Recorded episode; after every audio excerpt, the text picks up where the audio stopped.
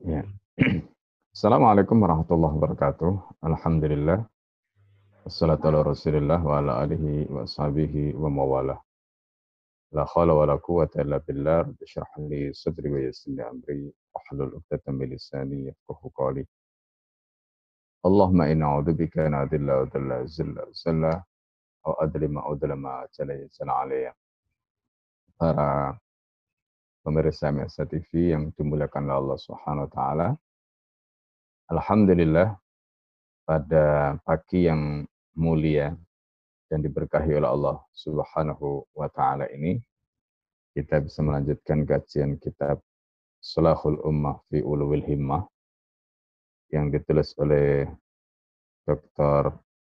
Sayyid Hussein Afani dan kita pada hari ini akan membahas tentang kehidupan bagi orang-orang yang mencintai Allah Subhanahu wa taala adalah kehidupan yang mewujudkan atau yang berusaha untuk merealisasikan uh, himmah yang tinggi. Di dalam pembahasan yang lalu kita sudah membahas tentang uh, bagaimana hidup dan matinya hati. Di dalam pembahasan yang lalu kita sudah singgung bahwa anna hayatal qalbi fil ilmi wal irada wal himmah. Jadi hati itu hidup, hidupnya hati itu karena ada ilmu. Orang yang tidak memiliki ilmu, maka hati dia boleh dikatakan tidak akan hidup. Begitu juga himmah dan uh, irodah. Nah, oleh karena itu Bagaimana caranya supaya hati itu senantiasa hidup? Yaitu dengan cara dawa mudikri, yaitu dengan terus-menerus mengingat Allah. Terus-menerus mengingat apa yang akan dia dapatkan setelah kematian. Ini adalah cara yang menjadikan hati tadi tidak terkotori atau tidak terkooptasi dengan kepentingan-kepentingan lain yang bisa mengalihkan dia dari visi uh, ke akhirat. Nah, termasuk di antaranya adalah terkudunu, yaitu meninggalkan uh, dosa. Ya. Nah, oleh karena itu dalam pembahasan yang lalu kita sudah singgung satu ijazah yang disampaikan oleh Syekhul Islam Ibnu Taimiyah di dalam ijazahnya beliau mengajarkan kepada kita tentang bagaimana beliau mendawamkan bacaan ya hayyu ya qayyum la ilaha illa anta. Itu dibaca supaya hati kita bersandar kepada ya hayyu zat yang maha hidup yaitu Allah Subhanahu wa taala dan itu adalah bagian dari dawamud dzikri dan itu dibaca pada saat uh, sholat sunnah antara sholat sunnah fajar dengan sholat subuh. Jadi waktu jeda antara sholat sunnah fajar dengan waktu subuh. Nah, ini.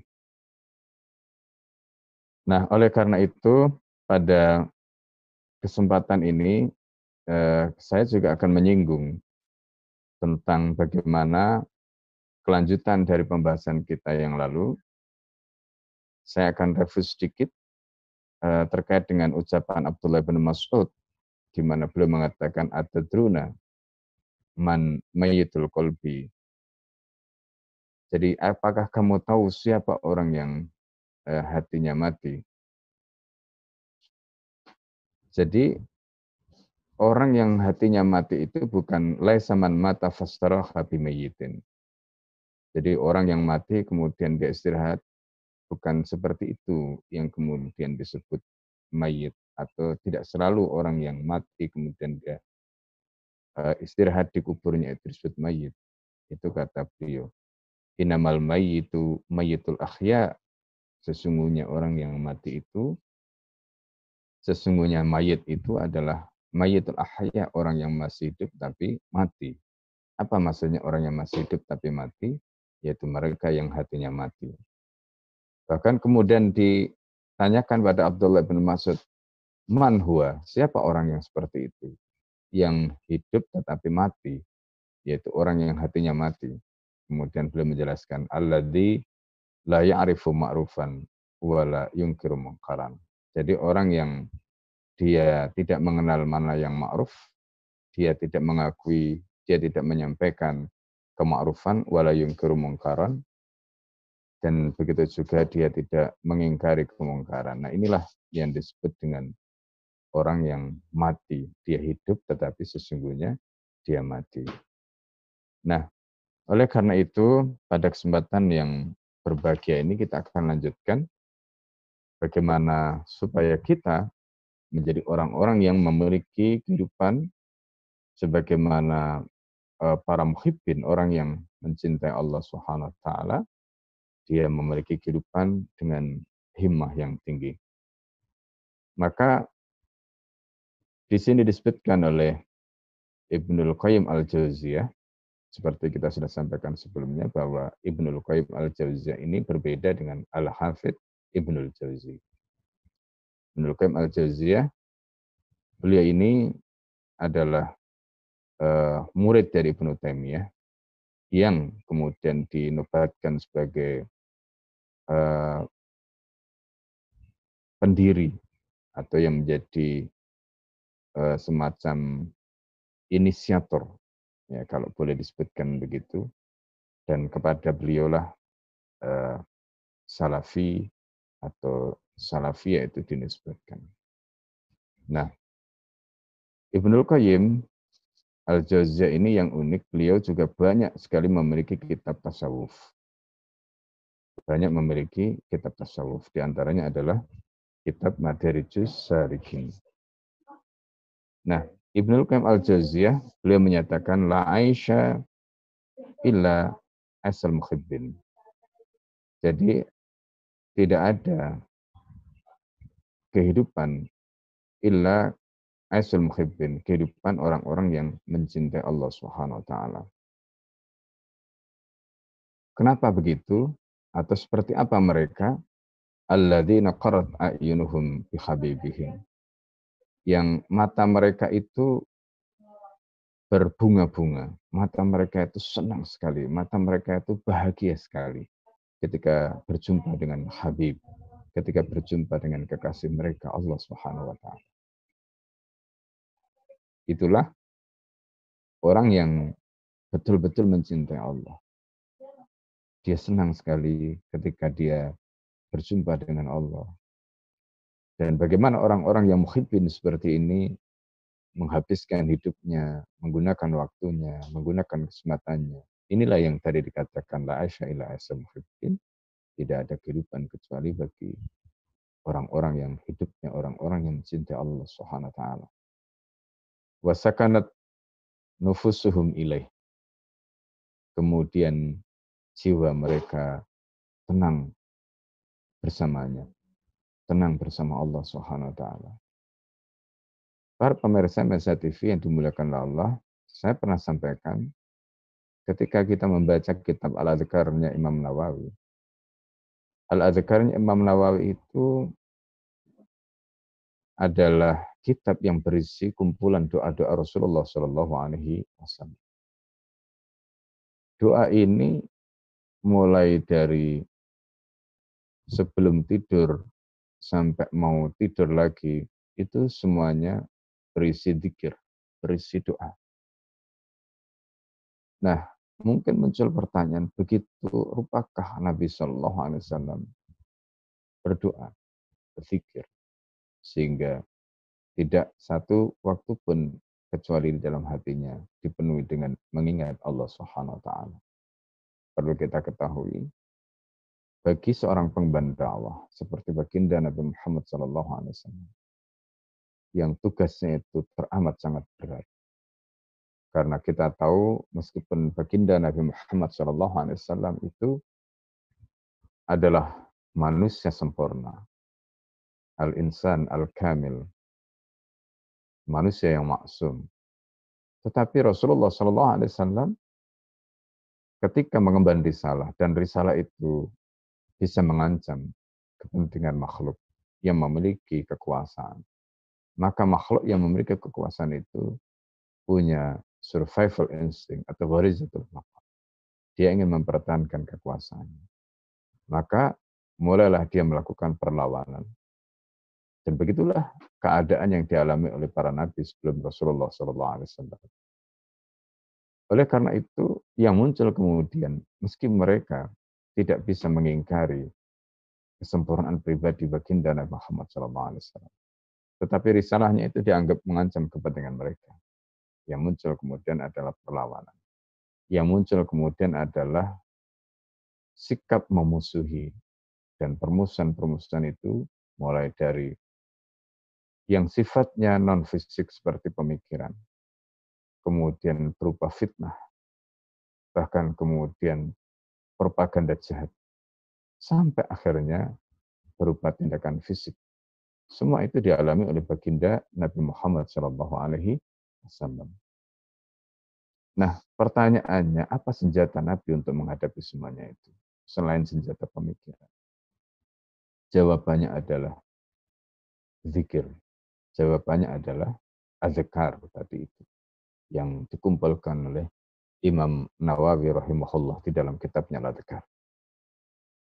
Tanpa itu sulit bagi seorang pengemban dakwah yang ingin melakukan perubahan sebagai visi misi dakwahnya untuk meraih apa yang menjadi cita-cita dia. Tidak akan mungkin. Maka dengan menggunakan senjata zikir, selain senjata pemikiran, itu yang menjadi kekuatan dia menghadapi perang pemikiran, menghadapi upaya-upaya mereka-mereka yang memiliki kekuasaan tadi itu dalam melakukan perlawanan terhadap dakwah para nabi, dakwah rasul, dan tentu juga kita para pengemban dakwah yang mengikuti tuntunan baginda Nabi Muhammad SAW. Nah karena itu dengan adanya zikir, dengan dia selalu bersandar kepada Allah, maka hatinya menjadi tenang. Watma'anat kulubuhum bihi. Dan hatinya juga menjadi tentram dengan perjumpaan dengan Allah Subhanahu wa taala.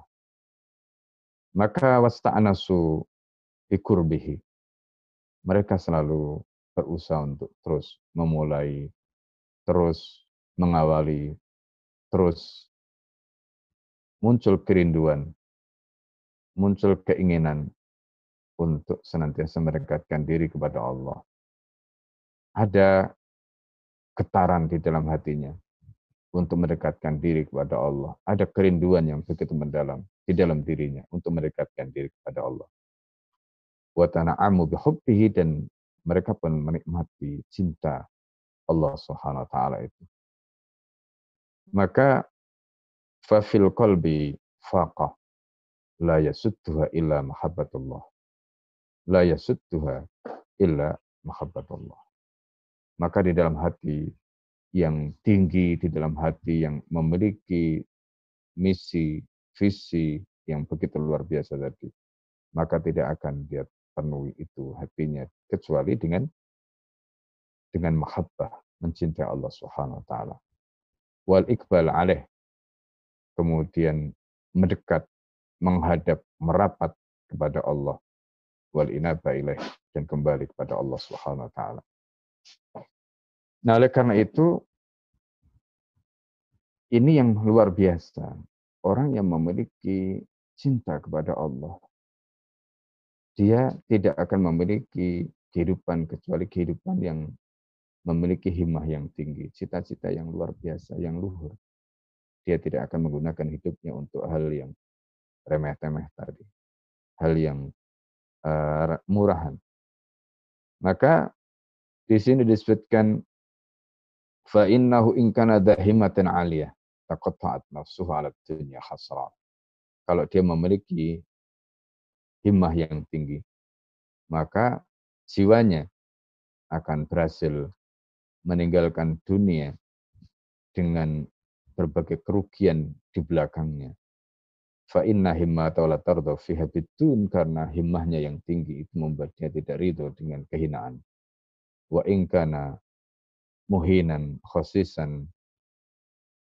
Ini yang digambarkan bahwa Ketika dia memiliki mahabbah kepada Allah, maka apa yang diinginkan oleh Allah itulah yang dia wujudkan. Apa yang diinginkan oleh Allah, itulah yang dia ingin raih. Karena kerinduan dia kepada Allah Subhanahu wa taala membuat dia begitu luar biasa tadi. Oleh karena itu beliau menyatakan fala tukirul uyun illa bimhabbatil habibil awal. Dunia membuat dia terpesona seperti disebutkan dalam surat Fatir. Fala taghurrannakumul hayatud dunya. Janganlah kehidupan dunia itu membuat kamu silau. Kehidupan dunia kadang-kadang menyeret hati kita, membuat hati kita akhirnya melupakan akhirat, bahkan kemudian memalingkan kita dari akhirat. Nah, oleh karena itu, Allah kemudian menyebut bahwa orang-orang yang disebut rijal, para kesatria itu, itu adalah mereka yang la tulhihim tijarutun. Mereka yang tidak dilalaikan oleh perniagaan mereka itu para kesatria. Orang-orang disebut dengan rijalun. Mereka-mereka yang disebut dengan rijalun ini di dalam Al-Quran juga disebutkan minal mu'minina rijalun sodaku mahatullah alaih. Jadi di antara orang-orang mukmin itu ada para kesatria. Allah menyebut dengan kata rijal. Meskipun ini bukan hanya khusus untuk laki-laki, tetapi juga bisa berlaku untuk kaum perempuan yaitu sodaku mahatullah alaih. Mereka telah membuktikan ucapan mereka. Mereka telah membuktikan komitmen mereka. Dan famin humang kata Allah. Di antara mereka sudah ada membuktikan dan sudah mendapatkan apa yang menjadi komitmen mereka. Ada yang mati syahid, ada yang wafat, diwafatkanlah Allah di dalam di jalan dakwah. Ini bagian-bagian dari famin humang nakhbah. Wamin humayan tadir. Dan ada orang yang menunggu giliran. Dia tetap istiqomah di jalan ketaatan itu. Dia tetap istiqomah di jalan dakwah itu. Sampai kemudian akhirnya Allah memanggilnya dan menyuruh dia berhenti. Begitulah gambaran dari rijalun sadaku ma'atullah alaih. Nah, karena itu di sini tadi disebutkan fala tukirul uyun illa bimahatil habibil awal. Mata-mata mereka yang mencintai Allah Subhanahu wa taala itu tidak akan berbinar-binar, tidak akan berbahagia kecuali dengan mencintai kekasih yang pertama yaitu Allah Subhanahu wa taala, bukan kekasih yang lain seperti dunia, termasuk istri, anak, keluarga dan sebagainya tadi. Dan inilah yang disabdakan oleh baginda Muhammad sallallahu alaihi wasallam, la ahadukum hatta akuna habba ilaihi min walidihi wa waladihi wa malihi wa nasi asmain kata Nabi Shallallahu Alaihi Wasallam. Tidaklah beriman salah seorang di antara kalian sehingga aku lebih dicintai ketimbang orang tuanya, ketimbang anaknya, ketimbang hartanya, dan ketimbang semua manusia. Ketika Umar bin Khattab radhiallahu anhu mengatakan, Ya Rasulullah, aku mencintaimu lebih dari cintaku kepada ayahku, anakku, hartaku, kecuali pada diriku sendiri. Kata Nabi Shallallahu Alaihi Wasallam, Layak ya Umar. Belum cukup ya Umar. Hatta aku nahabba ilaika. Sehingga aku lebih engkau cintai. Min nafsika. Ketimbang dirimu sendiri. Masya Allah. Umar bin Khattab kemudian mengatakan kepada Rasulullah, Ya Rasulullah, sejak hari ini engkau lebih aku cintai ketimbang diriku sendiri. Begitulah orang yang mencintai Allah Subhanahu wa taala, maka dia matanya berbinar-binar, matanya bahagia, matanya senang sekali. Ada kerinduan untuk selalu mencintai kekasihnya, ada kerinduan untuk bertemu. Dan itulah yang dialami oleh para sahabat Nabi SAW ketika mereka bertemu dengan Rasulullah. Ada kerinduan yang begitu luar biasa. Maka di dalam pembahasan-pembahasan yang lalu kita sudah singgung. Orang yang memiliki mahabbah kepada Allah, malam harinya akan diisi dengan berjaga. Maka banyak orang-orang yang menghabiskan waktu malamnya bagi mereka yang mencintai Allah dengan berjaga menjadi pejalan malam. Artinya di malam hari mereka tidak tidur untuk bermunajat pada Allah. Karena itu adalah waktu khalwah, waktu menyendiri antara dia dengan Allah. Dan itu adalah waktu yang sangat membahagiakan. Imam Syafi'i membagi malamnya menjadi tiga. Sepertiga untuk tidur. Sepertiga untuk mendekat kepada Allah Subhanahu wa taala dan sepertiga lagi waktunya digunakan untuk baca. Begitulah ulama di masa lalu. Nah, karena itu itulah gambaran yang bisa kita pahami dari bagaimana orang-orang yang memiliki mahabbah kepada Allah tadi dan kemudian bagaimana mereka menjadikan mahabbah dia kepada Allah itu begitu luar biasa membuat subhanallah hidupnya menjadi hidup karena cintanya kepada Allah tadi. Nah, orang yang seperti itu dia tidak akan suka kepada hal-hal yang murahan. Maka ini yang harus kita jaga. Fitrah di dalam hati kita, kesuciannya harus kita jaga, kita bersihkan. Dengan cara apa? Termasuk di antaranya adalah dengan bergaul dengan orang-orang yang saleh. Bergaul dengan orang-orang yang soleh itu menjadi salah satu faktor. Kata Nabi,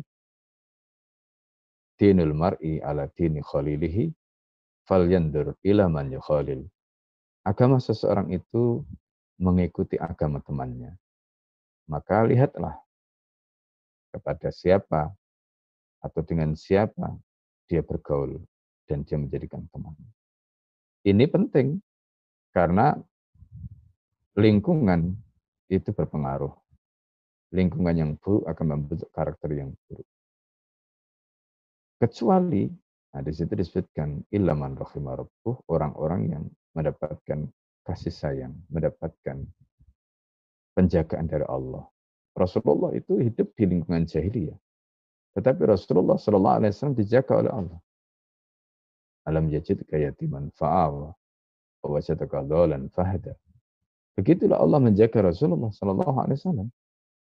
Tetapi manusia biasa, kecuali orang yang mendapatkan rahmat dari Allah, tentu mereka tidak akan selamat dari lingkungan yang buruk. Maka cara untuk menjaga hati, cara untuk menjaga pikiran kita, cara untuk menjaga perilaku kita adalah dengan memilih teman yang baik.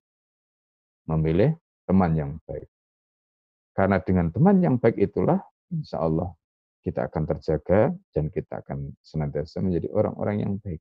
Seperti dalam hadis Nabi disebutkan, kalau orang itu temannya orang yang menjual minyak wangi, maka dia akan kecipratan, maka dia akan terkena dampak dari harumnya minyak wangi tadi. Percikan-percikan baunya, aromanya itu dia akan rasakan.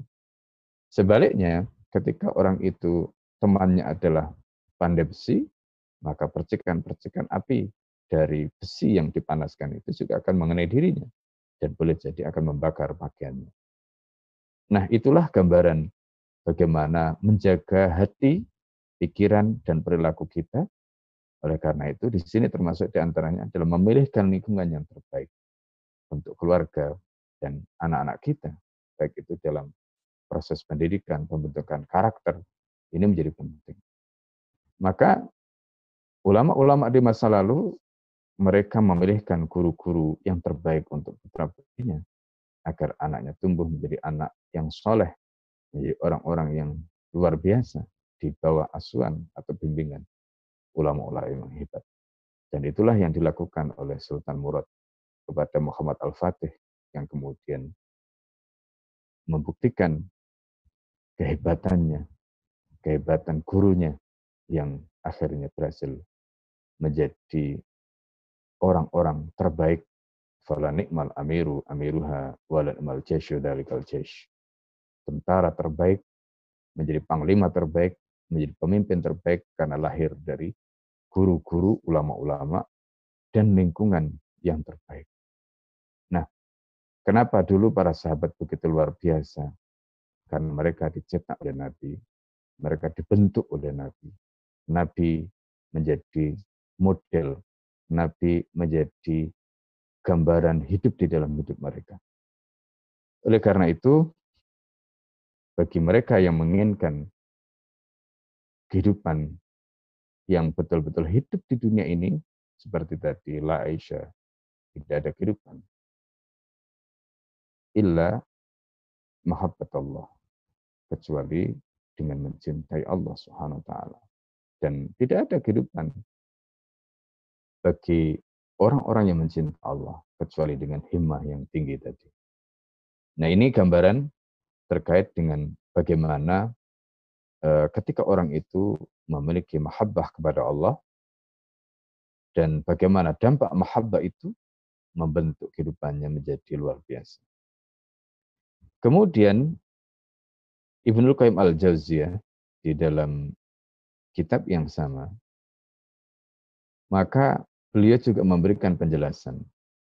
Annahum li'uluwi himamihim sabakun Karena mereka memiliki himmah yang tinggi, maka mereka mendahului langkah atau perjalanan orang-orang. Di dalam pembahasannya lalu kita sudah singgung bagaimana Ibnu Abbas radhiallahu anhu. Ibnu Abbas itu di masa kecilnya karena himmahnya tinggi. Di antaranya doa Rasulullah Shallallahu Alaihi Wasallam dan bagaimana kemudian Allah Subhanahu Wa Taala melapangkan jalannya, membuka jalan beliau. Beliau hidup di zaman sahabat, beliau adalah sigurus sahabat. Kemudian beliau berguru kepada kibarus sahabat, sahabat-sahabat senior. Dalam satu perkara sejak kecil Ibnu Abbas radhiallahu an berguru kepada selain kepada Nabi Shallallahu Alaihi Wasallam Sebagian ulama menyebutkan hanya tujuh riwayat yang Ibnu Abbas dapatkan dari Rasulullah. Sisanya itu didapatkan dari guru-guru para sahabat, ya, dari guru-gurunya, yaitu para sahabat. Bahkan karena saking tingginya himahnya Ibnu Abbas, ketika temannya bermain, dia tidak bermain. Dan itulah yang dilakukan oleh Imam Nawawi kemudian. Bagaimana Ibnu Abbas dibully oleh teman-temannya yang ketika itu bermain. Kata Ibnu Abbas, ya kalau bahasa sekarang, emangnya gue pikirin Ibnu Abbas tidak peduli dengan bulian mereka. Ibnu Abbas tetap melangkah. Sampai kemudian akhirnya Ibnu Abbas ini dalam satu perkara kadang beliau tidak segan-segan untuk mendatangi 30 sahabat. Untuk apa? Tasabut. Untuk melakukan pembuktian. Untuk mengecek. Untuk mengklarifikasi. Apa yang didapatkan dari satu sahabat kemudian dicek pada sahabat yang lain, terus begitu sampai 30 sahabat. Maka beliau memiliki kedalaman sakofa yang luar biasa. Beliau memiliki keluasan, wawasan yang luar biasa. Sehingga semua ilmu dia kuasai. Nah inilah Ibnu Abbas. Kenapa? Ibnu Abbas memiliki himmah yang tinggi. Maka di situ dari dikatakan, li annahum li uluwi himamihim sabakun nasu jadi mereka itu karena memiliki himah yang tinggi, mereka mereka mendahului orang-orang pada zamannya. Tidak mungkin orang itu menonjol pada zamannya kalau dia tidak memiliki himah yang tinggi. Ibnu Abbas kemudian menjelma menjadi sosok ulama yang luar biasa, menguasai berbagai disiplin ilmu. Dan itulah gambaran tentang bagaimana orang yang memiliki himmah yang tinggi. Tidak hanya sikapnya yang begitu luar biasa dalam mencari ilmu, tapi juga akhlak dan adabnya juga luar biasa. Beliau sampai tidur di depan pintu rumah Zaid bin Sabit yang juga merupakan sahabat senior pengumpul wahyu untuk mendapatkan riwayat dari Zaid bin Sabit. Dan ketika Zaid bin Sabit mengatakan, Ya Ibnu Amban Nabi, Allah tursilulana. Wahai putra paman Nabi, kenapa kamu tidak mengirim surat saja kepada kami? Atau minta kami untuk datang kepada anda? Kata Ibnu Abbas, Asyaraf innama syarafu sesungguhnya kemuliaan itu la bin nasabi, bukan karena nasab. Wa innama syarafu bi ilmi. Tetapi kemuliaan itu karena ilmunya. Subhanallah. Akhlak yang luar biasa. Tidak sampai di situ. Malam harinya digunakan Ibnu Abbas untuk qiyamul lail. Dan Ibnu Abbas tidak pernah putus qiyamul lail. La fil hadar wa la fil safar baik itu ketika di rumah maupun ketika melakukan perjalanan. Itu Ibn Abbas. Dan cara itulah yang digunakan oleh para ulama di masa lalu untuk menghidupkan hatinya tadi. Sehingga hatinya dipenuhi dengan nur cahaya Allah. Dan ketika hatinya dipenuhi dengan nur dengan cahaya Allah tadi, ilmu itu pun masuk ke dalam hatinya. Dan dengan ilmu yang masuk ke dalam hatinya tadi, maka hatinya pun hidup seperti dalam pembahasan sebelumnya. Ini orang-orang memiliki hima yang tinggi orang-orang yang memiliki mahabbah kepada Allah taala. Maka tepat sekali kata Ibnu Qayyim Al-Jauziyah tadi annahum liuli himamihim sabakun nasa fi sairi falam yakifu ma'hum. Mereka tidak mau berhenti bersama mereka, orang-orang biasa itu. Karena mereka orang-orang yang punya himmah yang tinggi ini akan terus berjalan, akan terus melangkah, mendalui orang-orang lain pada zamannya. Maka fahum al-mufridun sabiqun. Mereka ini adalah orang-orang yang istilahnya unik. Mereka adalah orang-orang yang mendahului dan termasuk orang-orang yang spesial sendirian. Nah, subhanallah. Ini gambaran yang luar biasa. Sekali lagi, tidak mungkin kehebatan ulama-ulama di masa lalu dengan karya yang spektakuler itu kecuali karena mereka memiliki himmah yang tinggi. Dan himmah yang tinggi itu lahir karena mahabbah mereka kepada Allah Subhanahu wa taala. Karena cinta mereka kepada Allah Subhanahu wa taala. Inilah para pemirsa yang dimuliakan oleh Allah, gambaran bagaimana orang-orang yang memiliki himmah yang tinggi tadi mereka adalah orang-orang yang paling dahulu. Mereka adalah orang-orang yang betul-betul mampu mengisi hidupnya dengan perkara-perkara yang bermanfaat. Dan karena itu mereka menjadi juara, mereka menjadi pemenang. Maka jangan berharap kita mempunyai anak-anak yang menjadi pemenang, menjadi anak-anak menjadi juara. Kita jangan berharap kita menjadi juara, bisa mengalahkan yang lain. Kalau kita masih sama dengan orang lain, ibadah kita, belajar kita, kesungguhan kita di dalam mendekat pada Allah. Tidak akan mungkin. Dan sebaliknya justru di situlah nanti akan menjadi tolak ukur siapa yang paling cepat, siapa yang paling dulu, siapa yang akan menjadi juara ditentukan oleh himmahnya yang tinggi dan mahabbahnya yang luar biasa kepada Allah Subhanahu wa Maka para sahabat adalah orang-orang terbaik, orang-orang nomor satu karena himmah mereka dan himah itu dibentuk karena mahabbah mereka kepada Allah. Kata Nabi Shallallahu Alaihi Wasallam, kalau seandainya ada orang yang berinfak mengalahkan atau senilai gunung Uhud, maka itu tidak akan bisa mengalahkan infaknya sahabat. Kenapa? Karena sahabat-sahabat Nabi adalah orang yang himmahnya tidak terkalahkan. Himmahnya luar biasa. Kalau bukan karena generasi-generasi seperti ini, Islam tidak akan sampai pada kita. Muhammad Al-Fatih yang hari ini namanya disebut juga orang yang memiliki hima yang tinggi di bawah bimbingan tangan dingin ulama yang hebat keturunan Abu Bakar Siddiq. Subhanallah.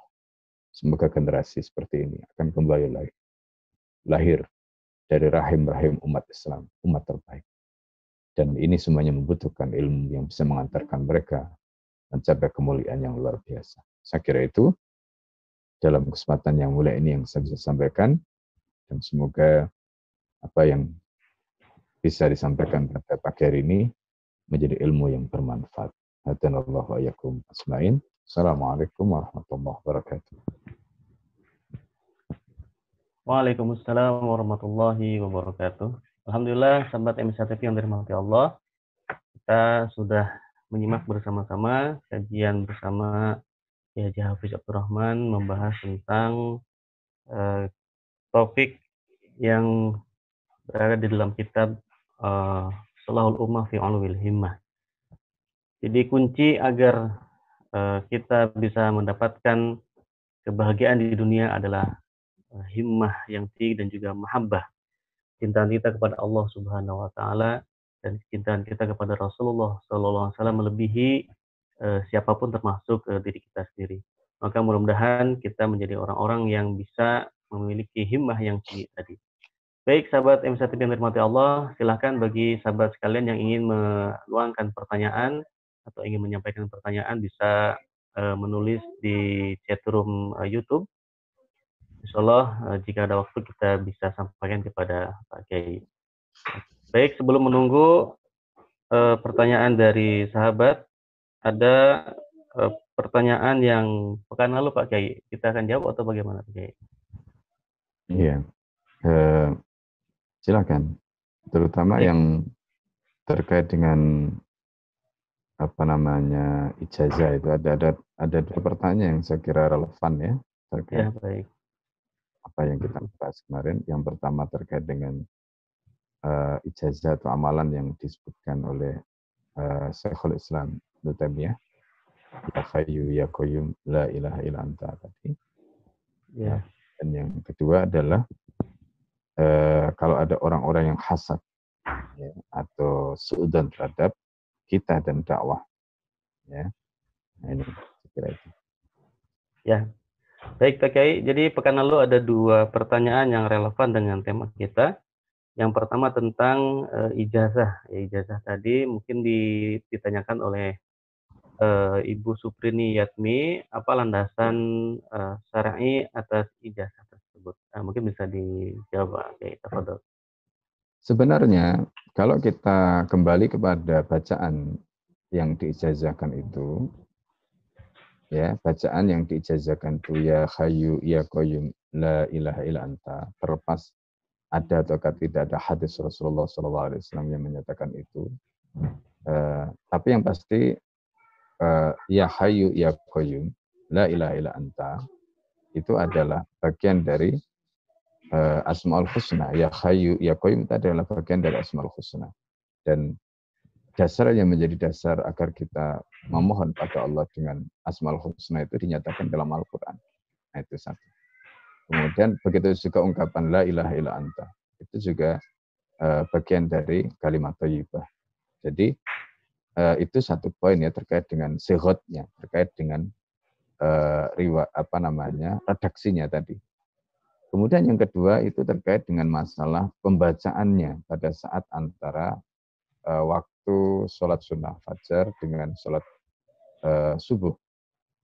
Nah, uh, yang harus kita pahami begini bahwa waktu di antara ya waktu di antara adzan dan iqamat itu adalah waktu mustajab. Apalagi kalau itu adalah waktu subuh. Ya, waktu subuh. Ini adalah waktu yang luar biasa.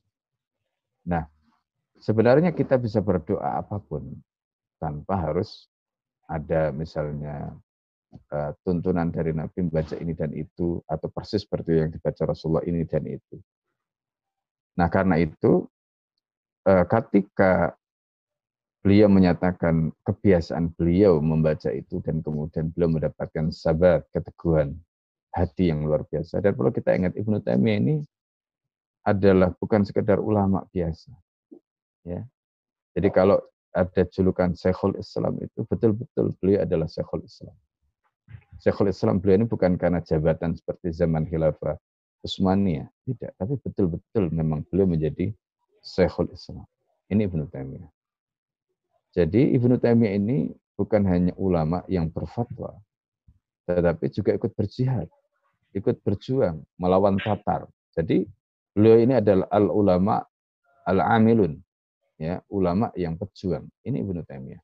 Beliau di penjara, kemudian bahkan ketika apa namanya di dalam penjara itu beliau mendapatkan tawaran bukan yang difikirkan dirinya, tetapi yang difikirkan itu adalah umat Nabi Muhammad SAW. Ini hebatnya Ibnu Taimiyah.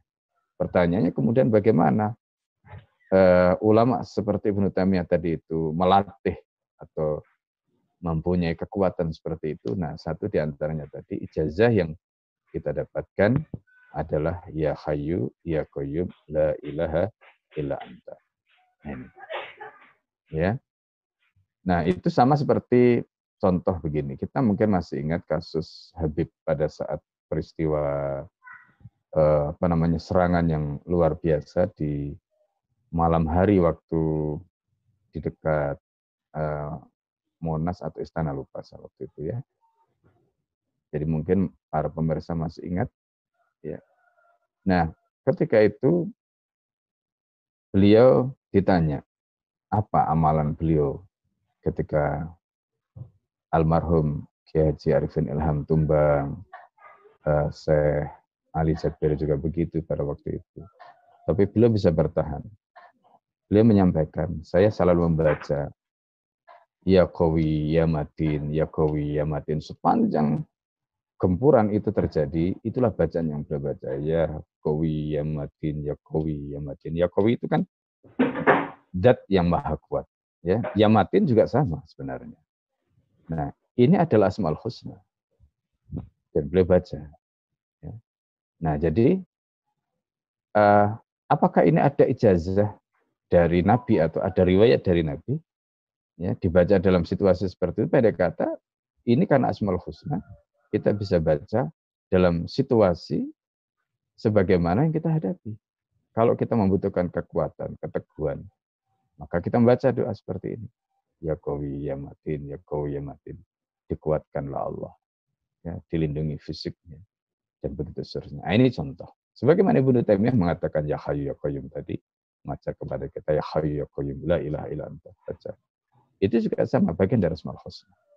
Begitu juga ketika kita membaca misalnya kalau bagi para pemirsa yang kesulitan rezeki atau misalnya jalan hidup susah, hmm. baca misalnya uh, Asmaul Husna, ya Fattah, ya Razak, supaya rezekinya jadi cukup, ya Kafi, ya Mughni. Itu dibaca. Dan ini dulu kami mendapatkan ijazah dari guru kami.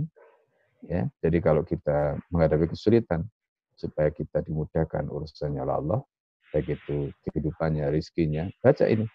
Ya Fatah, Ya Fatah, Ya Rozak, Ya Rozak, Ya Kafi, Ya Kafi, Ya Mugni, Ya Mugni. Sebanyak-banyaknya. Dan itu hujamkanlah maknanya di dalam hati kita. Insya Allah, Allah akan memberikan pertolongan pada kita. Itu untuk menghidupkan hati kita dengan apa? Dawa mudikri. Nah, dawa mudikrinya tergantung kita masalahnya apa?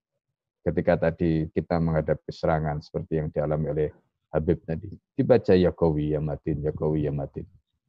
Ketika kita ingin supaya hati kita dihidupkan seperti Ibnu Taimiyah tadi ijazahkan ya hayu ya qayyum ya hayu ya qayyum. Ketika kita ingin urusannya dimudahkan ya fatah ya rozak ya fatah ya rozak di sana. Itu. Ya. Itu secara umum. Kemudian eh, yang kedua itu terkait dengan saya langsung jawab ya. Ya, baik pakai itu. Yang kedua itu terkait dengan hasad ya, terkait dengan hasad. Jadi begini, orang hasad, Nabi di dalam hadis Ibnu Majah itu menceritakan orang hasad itu orang hasad itu dimulai dari pandangan. Orang hasad itu dimulai dari pandangan. Jadi hasad itu apa? Apa bedanya hasad dengan ritoh? Jadi hasad itu adalah orang yang dengki. Sifat hasad itu adalah sifat dengki yang dia tidak suka ada orang lain mendapatkan kebaikan. Dia ingin kebaikan orang lain itu hilang. Atau dia ingin kebaikannya itu pindah kepada dia. Nah, ini yang disebut dengan hasad. Kalau riptoh itu berbeda. Riptoh itu iri dengan kebaikan orang lain. Tetapi dia tidak ingin kebaikan orang lain itu hilang atau kebaikannya orang lain itu pindah kepada dia. Riptoh yang seperti ini boleh, sedangkan hasad yang seperti tadi itu haram, tidak boleh. Nah orang yang punya riptoh itu, ketika dia iri dengan kebaikan orang lain, dia kemudian berusaha bagaimana dia mendapatkan kebaikan itu. Entah dengan mempelajari cara orang itu mendapatkan kebaikan. Nah, jadi misalnya kayak sekarang banyak training-training motivasi dan sebagainya. Untuk membangun tadi riptoh tadi, boleh ya, supaya orang bisa meniru, supaya orang bisa menapaki jalannya, mendapatkan kesuksesan yang sama. Boleh. Meskipun kita tahu bahwa yang seperti ini tidak termasuk dalam kategori metode ilmiah yang bisa di copy paste dan hasilnya pasti sama enggak. Ini bukan metode ilmiah. Karena semuanya itu bagian dari fadl dari Allah Subhanahu wa taala. Innal fadla biyadillah yu'tihi mayyasha. Jadi ini anugerah Allah. Sama seperti misalnya ketika ada anak yang meraih kesuksesan selalu berprestasi. Kemudian kita ingin supaya anak kita sukses seperti dia. Kemudian langkah-langkah dia semua di copy paste, tapi belum tentu hasilnya sama. Kenapa? Karena ini adalah masalah fadl yang Allah berikan. Nah itu yang harus kita pahami. Tapi kita boleh meniru. Dan ketika kita meniru, ketika kita tidak ingin apa yang menjadi kebaikan dia itu hilang, berarti itu riptoh. Tapi ketika kita sudah sampai kepada hasad, maka kita melakukan segala cara supaya kebaikan yang ada pada diri dia itu hilang dan berpindah kepada kita. Nah, hasad ini dimulai dalam hadis riwayat Ibnu Majah itu disebutkan hasad ini dimulai dari pandangan. Maka ketika orang itu hasad, itu biasanya dimulai dari karena orang itu kelihatan, dia lihat, lalu kemudian apa yang dia lihat tadi itu masuk di dalam hatinya, terus kemudian muncul mimpi atau keinginan untuk menjadi seperti orang itu. Ini dimulai dari mata. Maka di dalam hadis itu Rasulullah memasukkan antara hasad itu dengan ain. Ain ya. Nah, ada jin namanya ain itu yang kemudian Jadikan mata kita ketika melihat sesuatu, maka kemudian percikan-percikan racunnya itu dipercikkan ke mata kita sehingga masuk ke dalam hati kita. Dan itulah yang kemudian menimbulkan hasad. Maka Nabi mengajarkan supaya kita, dakwah kita, ya terhindar atau dijaga oleh Allah dari orang-orang hasad seperti ini, Rasulullah mengajarkan doa. Apa doanya? A'udzu bikalimatillahi tamati min syarri ma Nah, ini di antara doa yang diajarkan Rasulullah SAW. Meskipun ada riwayat yang lain, silahkan. Jadi aku berlindung, aku berlindung dengan atau berlindung pada Allah dengan kalimat ya kalimatillah dengan kalimat Allah yang sempurna. Min syarri ma dari syarri ma keburukan yang dia ciptakan. Nah, kemudian ditambah dengan membaca kul huwallahu ahad tiga kali, membaca Kul a'udzu bil falak tiga kali, membaca kul a'udzu nas tiga kali, dan membaca al-fatihah tiga kali. Ini adalah benteng perlindungan kita yang diajarkan Rasulullah SAW untuk melindungi agar orang yang melihat kita tidak jatuh hasad. Nah itu di antara caranya benteng-benteng atau pembentengan atau tahsin yang diajarkan Rasulullah SAW. Itu satu. Nah kemudian yang kedua, menghadapi orang hasad itu tentu tidak bisa.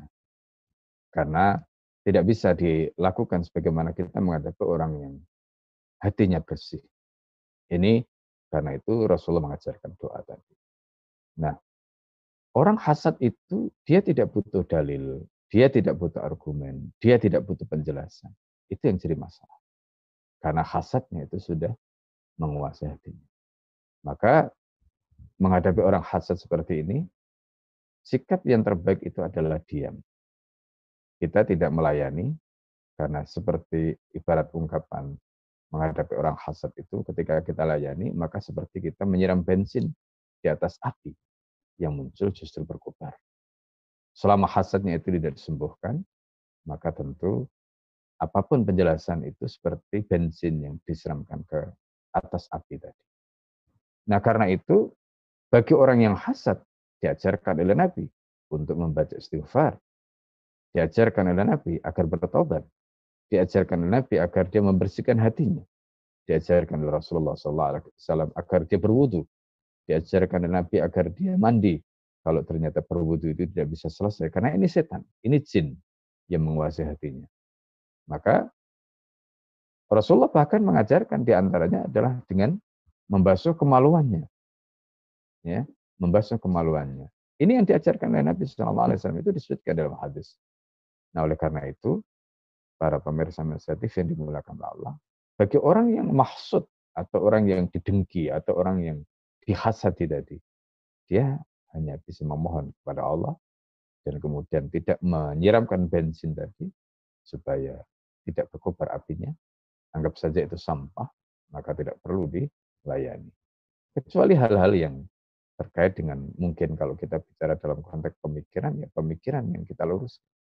Tapi kita tidak perlu menyibukkan diri dalam perkara seperti ini, karena ketika kita menyibukkan diri dalam perkara ini, justru boleh jadi itulah yang mereka inginkan, sehingga mereka ingin menyibukkan kita, dan akhirnya kita kehilangan fokus di dalam dakwah. Saya kira itu. Baik, Alhamdulillah, sahabat MSA TV yang dirahmati Allah, eh, jawaban dari Pak Kiai insya Allah sangat lengkap sekali terkait dengan amalan tadi, tinggal kita mengamalkan uh, saja dalam kehidupan kita sehari-hari. Ketika kita mendapati masalah, ya kita uh, mulai doa kita dengan membaca Asmaul Husna tadi. Kemudian yang kedua tentang hasad juga cukup jelas sikap kita. Kita diamkan saja adalah uh, sikap yang terbaik uh, bagi kita. Baik, yang ketiga Pak Kiai dari Ibu Titin Hanggasari ini bertanya tentang bagaimana sebenarnya etika dakwah di era atau di sosial media ini Pak Kiai. Mungkin sering-sering eh, sekali di era sosial media ini kita terpengaruh dengan hoax atau kemudian kita menyampaikan cacian, makian dan sebagainya. Kira-kira bagaimana ya Pak Kiai? Yang pasti pertama kita harus paham dakwah itu kan menyampaikan Islam ketika dakwah itu menyampaikan Islam, maka Islam ini harus kita sampaikan dengan cara yang baik. Utu'u ila sabil rabbika bil hikmati wal mau'idatil hasanah wajadilhum billati yahsan. Jadi ini adalah perintah Allah. Untuk ila sabili rabbika jalan ke jalan Tuhanmu bil hikmah. Hikmah di sini sebagian mengartikan dengan bijak. Meskipun makna bil hikmah ini lebih tepat diartikan dengan menggunakan argumentasi. Berdakwah dengan menggunakan argumentasi yang kokoh itu adalah bagian dari kewajiban. Maka seorang pemban dakwah harus memperbanyak bacaan agar dia bisa memberikan argumentasi yang kokoh. Kemudian tidak hanya itu, karena tidak semua orang bisa menerima argumentasi mungkin karena dia punya nafsiyah yang lemah atau yang kotor tadi karena terkooptasi dengan perasaan dan pikiran yang jahat atau yang salah. Maka cara yang kedua, wa mu'idatil hasanah, yaitu dengan mu'idah hasanah, mempengaruhi perasaannya supaya dia bisa berpikir jernih, supaya hatinya tidak kotor untuk menyeru pikirannya atau sebaliknya mempengaruhi pikirannya untuk menyeru hatinya. Dan yang ketiga adalah wajah dalam biasa. Meruntuhkan dan dibangun lagi, diberikan solusi yang terbaik. Ini adalah cara. Nah, kemudian berikutnya, Al-Quran juga menjelaskan pada kita, walaupun tafadun walidul qalbi. Kalau kamu hatimu kasar, maka di sini penting. Sopan santun, adab, akhlak ketika berdakwah itu menjadi penting. Dan itu semuanya dimulai dari mana? Hati. Maka pengemban dakwah itu hatinya harus tadi dihidupkan dengan apa? Dawa mudikri. Dengan selalu ingat Allah, ingat Allah, zikir. Dia berdakwah bukan untuk menang-menangan. Dia berargumentasi bukan untuk menang-menang. Ini namanya meluruskan hati.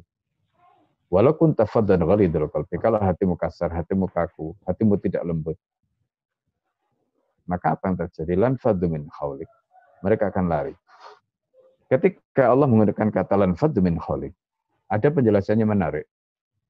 Makna infaddu itu seperti gelas pecah. Jadi kalau orang itu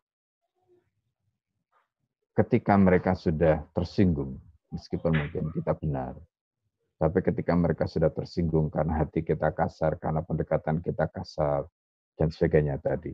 Yang muncul apa? Kata Allah, lan faddu min khalik. Yang faddu itu, kalau dalam besarnya itu seperti uh, kaca atau gelas yang dijatuhkan dari atas ke lantai, kemudian pecah. Biar pertanyaannya, kira-kira gelas yang sudah pecah seperti itu bisa disatukan kembali, bisa dilem, bisa direkatkan lagi? Jawabannya susah. Itulah mengapa Rasulullah Shallallahu Alaihi Wasallam sangat memperhatikan adab dan akhlak ketika berdakwah. Coba bayangkan Rasulullah yang adab dan akhlaknya begitu luar biasa saja, orang-orang masih menjauh. Apalagi kalau Rasulullah SAW adab dan akhlaknya itu tidak baik. Nah, itu yang dimaksud walaupun tafaddan ghalidul qalbi lan faddu min hawli. Nah, karena itu di sini pentingnya. Maka kita jangan terpancing. Seperti di medsos misalnya ada bulian. Seringkali kita terpancing karena marah. Akhirnya seperti tadi. Apalagi ketika kita berhadapan orang yang hasad karena melihat kebaikan kita. Maka itu kita serang balik. Maka kemudian kita eh, terpancing dengan serangan-serangan yang dilontarkan oleh orang-orang yang hina tadi. Ada satu ungkapan disebutkan di dalam kitab Ar-Rahiqil Maktum yang ditulis oleh uh, Sofi Rahman Mubarak Furi, Syekh Sofi Rahman Mubarak Furi. Nah, di dalam kitab itu disebutkan Rasulullah itu adalah pribadi yang mempesona, pribadi yang tinggi. Tidak ada orang yang ketemu Nabi, baik dia musuh atau kan sahabat, kecuali kecuali mereka pasti hormat, respect kepada Nabi. Dan mereka mau mengatakan yang buruk tentang Nabi nggak bisa. Tetapi apa yang terjadi? Rasulullah SAW tetap saja menghadapi buluan cacian yang begitu luar biasa. Padahal pribadinya sempurna, risalahnya sempurna. Maka beliau mengungkapkan begini. Jadi pendek kata, tidak ada orang yang menghina orang yang mulia itu kecuali orang yang hina. Nah ini kalimatnya. Jadi tidak ada orang yang menghina orang dan risalah yang mulia itu kecuali orang yang hina. Nah, apa artinya? Artinya mereka yang menghina kemuliaan Islam, mereka yang menghina kemuliaan pengemban dakwah. Maka mereka ini adalah orang-orang yang hina. Jadi kalau mereka orang yang hina, maka kita harus sadar Masa kita mau melayani orang-orang yang hina?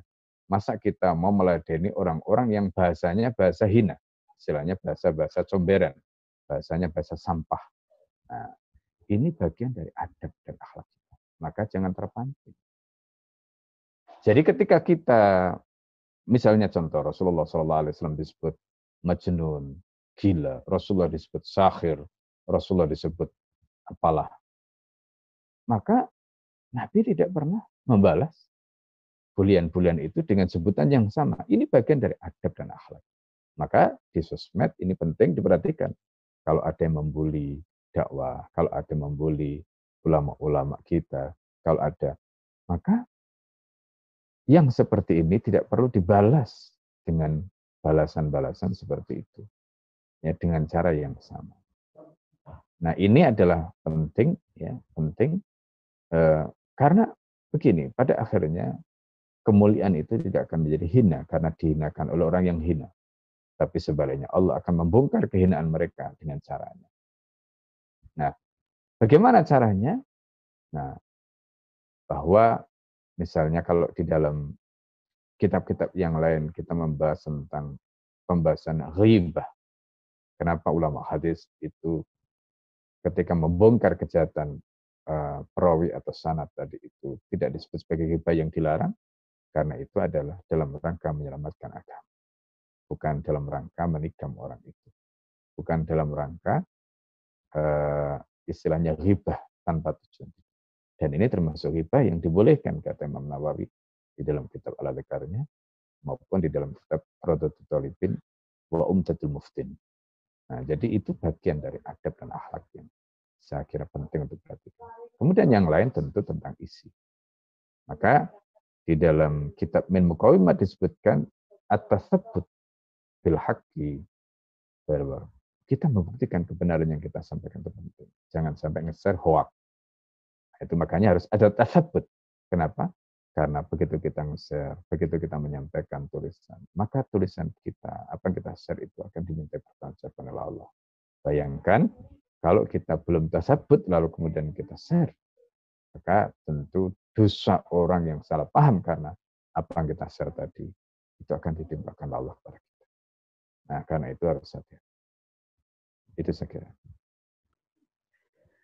Baik, uh, Alhamdulillah sahabat yang satu yang dirahmati Allah, sangat jelas sekali bagaimana adab-adab kita dalam berdakwah, uh, khususnya di media sosial tentang uh, adab kita menghadapi orang-orang yang mencari kebenaran atau adab, adab kita menghadapi orang-orang yang cuma sebatas hasad uh, dan juga bagaimana kita harus memilah uh, konten yang akan kita share karena semuanya akan dipertanggungjawabkan oleh Allah Subhanahu wa taala di akhirat nanti.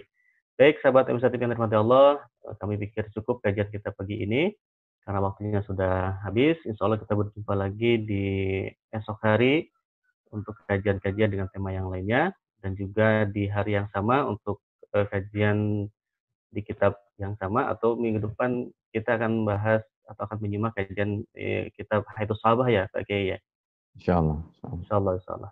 Baik, uh, Tafadol Pak Kiai mungkin ada kesimpulan atau poin penting yang perlu disampaikan kepada sahabat MSRT di kajian kita pagi ini. Tafadol. Jadi poin penting yang kita ingin tegaskan adalah apa yang disebutkan tadi la aisha illa aishul muhibbin. Jadi tidak ada kehidupan yang sejati di dunia ini. Tidak ada kehidupan yang hakiki, artinya kehidupan yang betul-betul menghidupkan hidupnya. Kecuali aishul muhibbin, hidupnya orang-orang yang dipenuhi cinta kepada Allah Subhanahu wa taala. Ketika orang itu hidupnya dipenuhi dengan cinta kepada Allah, maka hatinya hidup. Ketika hatinya hidup, maka amalnya, perilakunya, ucapannya, lisannya, semuanya itu hidup. Kenapa? Karena semuanya itu akan digunakan dengan fondasi kecintaannya kepada Allah. Digunakan untuk mewujudkan cintanya kepada Allah.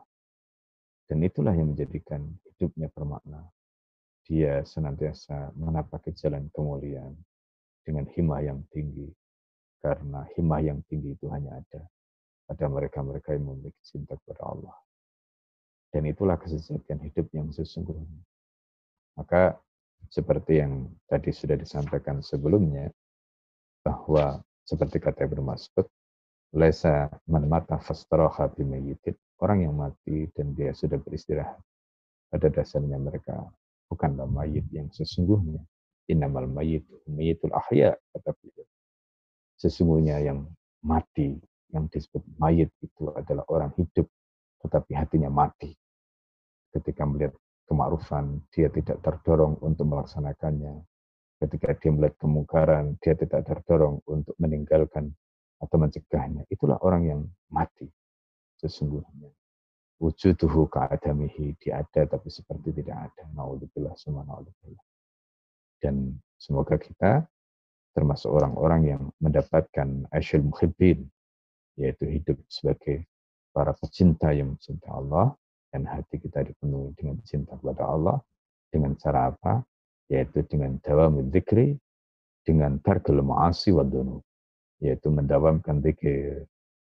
Maka saya pernah sampaikan, kadang-kadang kita membawa tasbih, membawa tasbih itu bukan karena kita riak, bukan karena kita pamer, tapi itu gerakan tangan kita untuk memantik hati dan lesan kita agar senantiasa ingat pada Allah.